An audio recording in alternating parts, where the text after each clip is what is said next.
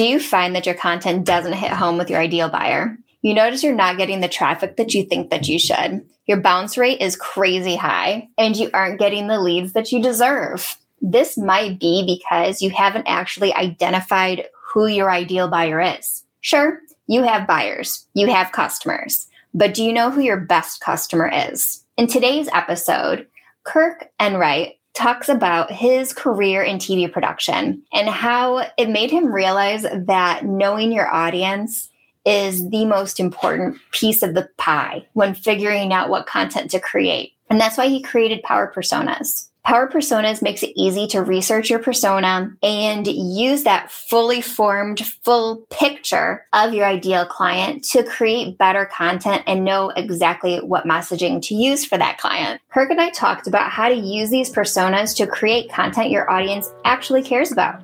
So stay tuned. Hello and welcome to Tiny Marketing. I'm Sarah Noel Block and I teach small marketing departments that are tired of feeling overwhelmed and under resourced how to build and manage effective and efficient marketing strategies that work for them. Get ready, it's time to dig in and get a big impact with your tiny team.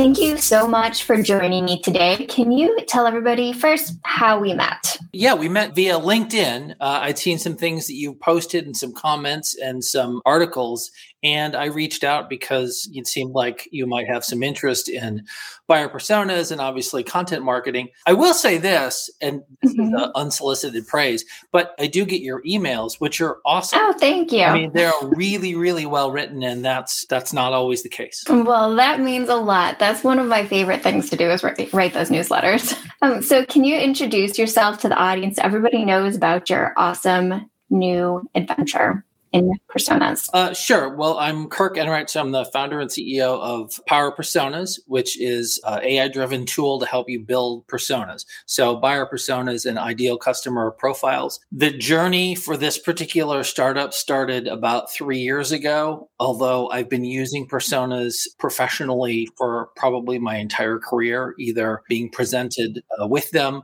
or doing the research to generate them or some combination of those things. And one of the things that struck me was there weren't a whole lot of really good automated tools to kind of help you make the leap from once you've done your research, you've got some good understanding of your customers to, okay, who are these people and how do I engage with them?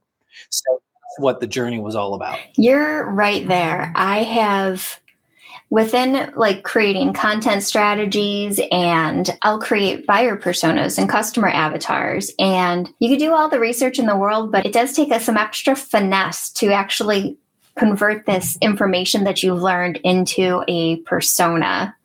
So that's a really it's an interesting take. And I know you worked in TV mm-hmm. before. Mm-hmm. You started this. So, were you using avatars or customer personas in that? Yes. So, uh, and also, I mean, I, I, started in advertising and I transitioned into television and television marketing and long form and short form stuff. But yeah, doing uh, promos and trailers in particular usually come up with different sorts of cells, which are aimed at different different types of consumers. There's a really funny video mm-hmm. where someone has taken the movie The Shining, cut it as if it's uh, targeting, uh, you know, the rom com crowd yeah. Which is kind of anything what that movie is about. You know, usually when you're doing that sort of thing, you, you really do try and target the end user, but it kind of gets you thinking about the different people that you're trying to reach and the different ways that you reach them. You know, sometimes it's, you know, kind of the music cues or the information that you're providing. Sometimes it's kind of how you package it up, you know, in terms of content. You know, different people will respond to a white paper versus, you know, like a cartoon. Yeah. And so keeping that in mind when you're creating content is pretty important. Yeah, you're right there where I talk a lot about repurposing your content so you can reach different types of audiences. And you're right that not everybody is going to be attracted to a cartoon. Not everybody is going to be attracted to a white paper. I personally hate white papers. So, repurposing them into different types to meet those customer avatars is really important. But you talked about music cues, which brings me into my music question. So, what is your happy song?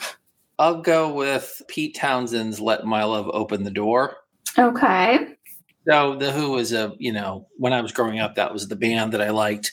So that's the first thing that that came to mind. Yeah. Um, tell me, is there a background? Is there a reason that that's your happy song? Well, besides the fact that it's the one that I can think of, because I have a lot of playlists um, and a lot of stuff on there I pulled from. I used to listen to uh, KCRW, used to uh, station in Southern California has a great morning show, and they used to do podcasts where they release a song a day. So I used to pull those in and add those to playlists, but I would never remember the names of the artists or the the song titles. So well, yeah, I actually I remember doing something similar to that, like waiting waiting at the on the radio ready to record my my song. and then invariably you get a DJ who would talk. Over the Yeah, you're intro. like, okay, I've been waiting here for six right. hours for this song, and now you just talked over mm-hmm. the intro. Ridiculous. Right. Okay, so let's get back to personas. Why should content marketers use personas when they're developing their content? How does it benefit them? I think the primary benefit of, of buyer personas is focus, alignment, and direction. So they get everyone on the same page, talking about the same things, moving in the same direction.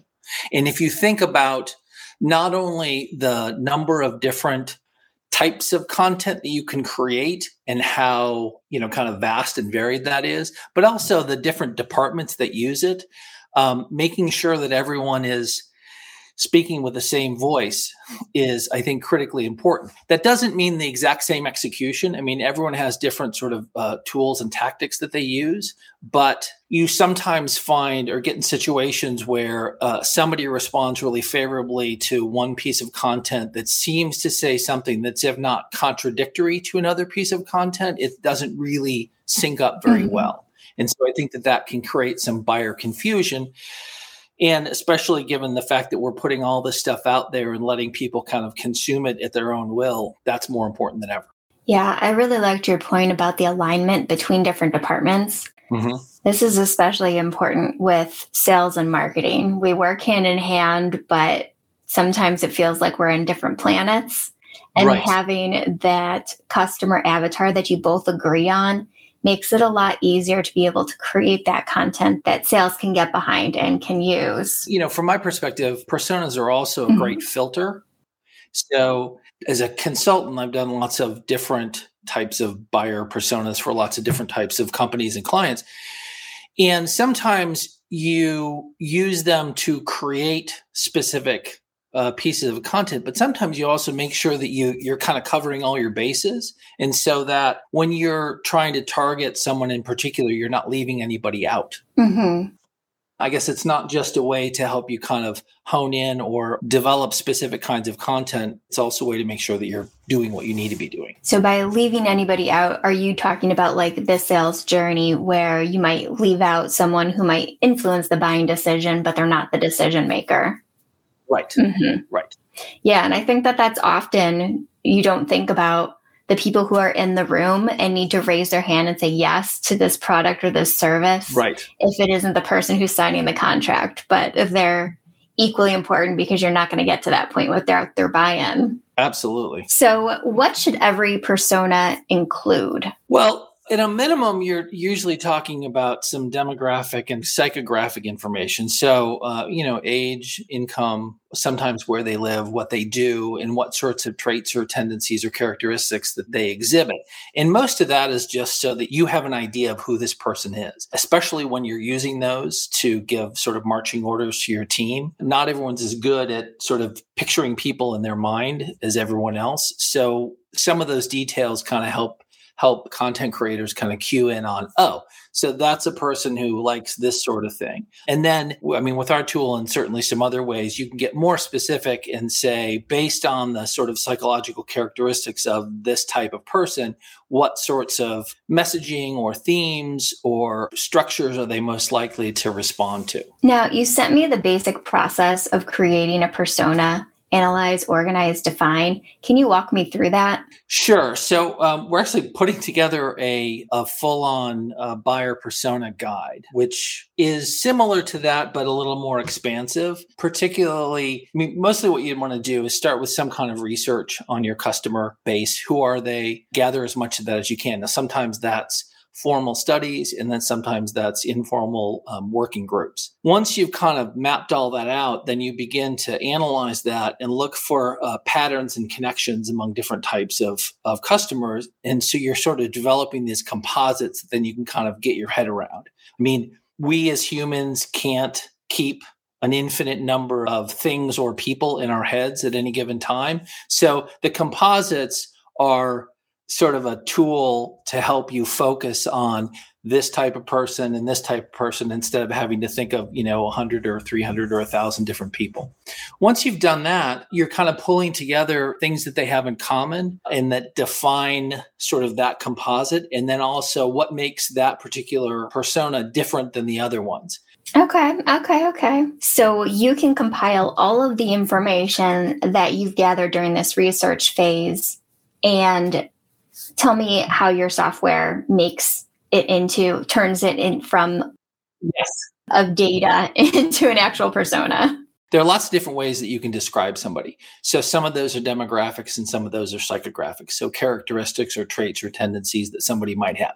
So you might dis- define someone as adventurous or uh, reserved or outgoing or you might call someone bookish or you know a thrill seeker or any of those kind of qualities that you've sort of stitched together as the pattern that represents that person. We take those and say okay based on that we are running a bunch of calculations and classifications in the background to say the person you've described is likely to exhibit these sorts of other tendencies or characteristics. So if you're describing someone that's adventurous then personality science and behavioral economics would suggest that there are ways that that person is likely to behave. And as a marketer, you can cue into some of those things to write more engaging content or the content that resonates more deeply with them. Okay. That actually was not planned, but it leads right into my next question. Right. Um, how can personas help content marketers create better content that'll resonate better?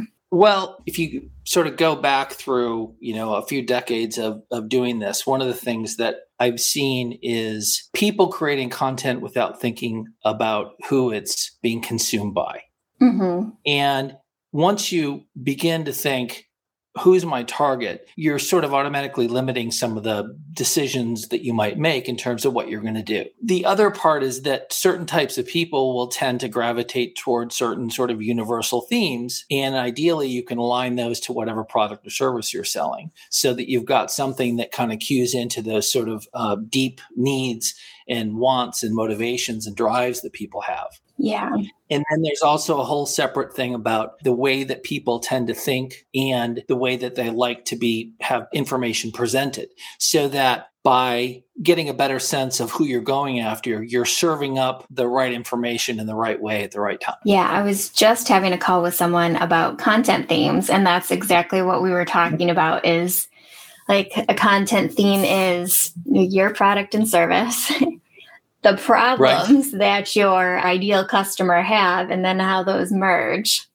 And like that venn diagram that middle right. is where it's at. And you can't completely define what that problem is and what could happen if they don't get that problem solved unless you have that customer avatar right. set up unless you actually know who they are and who you're talking to Right. Well, and I, I would even go so far. I know we talked about how to create personas, but I think that once you've gathered all your customer information together, one of the recommendations, particularly in the B2B space, I think, is come up with some sort of organizing framework. So it may be pain points, it may be triggers, it may be use cases, but then you're kind of layering that over your customer base. And then you're beginning to look for patterns within those sort of groups so that if I have three different use cases, then I'm kind of moving some of my customers into those different buckets. Mm-hmm. And then mm-hmm. I'm saying, okay, so what do all these customers have in common versus these customers? And then how can I kind of pull all that information out and then use those? And that is much easier than to execute content against because, you know, you've got your pain points people or your use cases or your triggers or some something that's related to your core value prop. Yeah, that's a that's a really good point that like these customer avatars, they could still fall into that same bucket where that content would resonate with multiple avatars. So, how can people work with you and your product? Go to the website and sign up and give it a try and see if you like it. And if you like it, hopefully you'll, you know, keep using it. And if you don't, that's okay too. It's probably not for everybody in the sense that you kind of have to buy into really strongly the idea that buyer personas are the jumping off point for strategic planning and any kind of content uh, discussions that you're going to have. And that you want to make sure that you have sort of cross functional alignment in all your departments. Yeah. And and where can people find you online? At powerpersonas.com. Okay. And do you hang out anywhere particular online? LinkedIn? I'm usually on LinkedIn. I believe that there's some contact information on the website, and at some point there will be one of those little bots that says, "Do you want to chat?" And of course, if anyone's interested in doing that and has some, you know, challenges or something, you know, I'm usually available to kind of provide some guidance or some overthought as to what they're doing. Excellent. All right. So in the show notes and the description, we'll have the link to Power Personas and all of his social media profiles. So you can follow him there and check out the website and start building your personas that way. Thank you so much for coming on the show. Absolutely. Thank you for having me. And we'll also should have our uh, guide available. Awesome. Well. Let's uh, plan it out so the guide is available before we publish it. From our little chitty chat chat, you should have learned three things. One, the benefits of using personas to align your messaging with your ideal customer. Two, the process of creating those personas. And three, how to use this information to create content your audience cares about. Thank you for listening today. Don't forget to follow so you get notified when a new episode comes out. And we'll see you next time. Hello, and thank you for joining Tiny Marketing. I help tiny marketing departments create consistent content that builds trust with their audience. Book done for you content marketing at sarahnoelblock.com. Don't forget to follow, rate, and review the podcast on your favorite podcast app. See you next time, friends.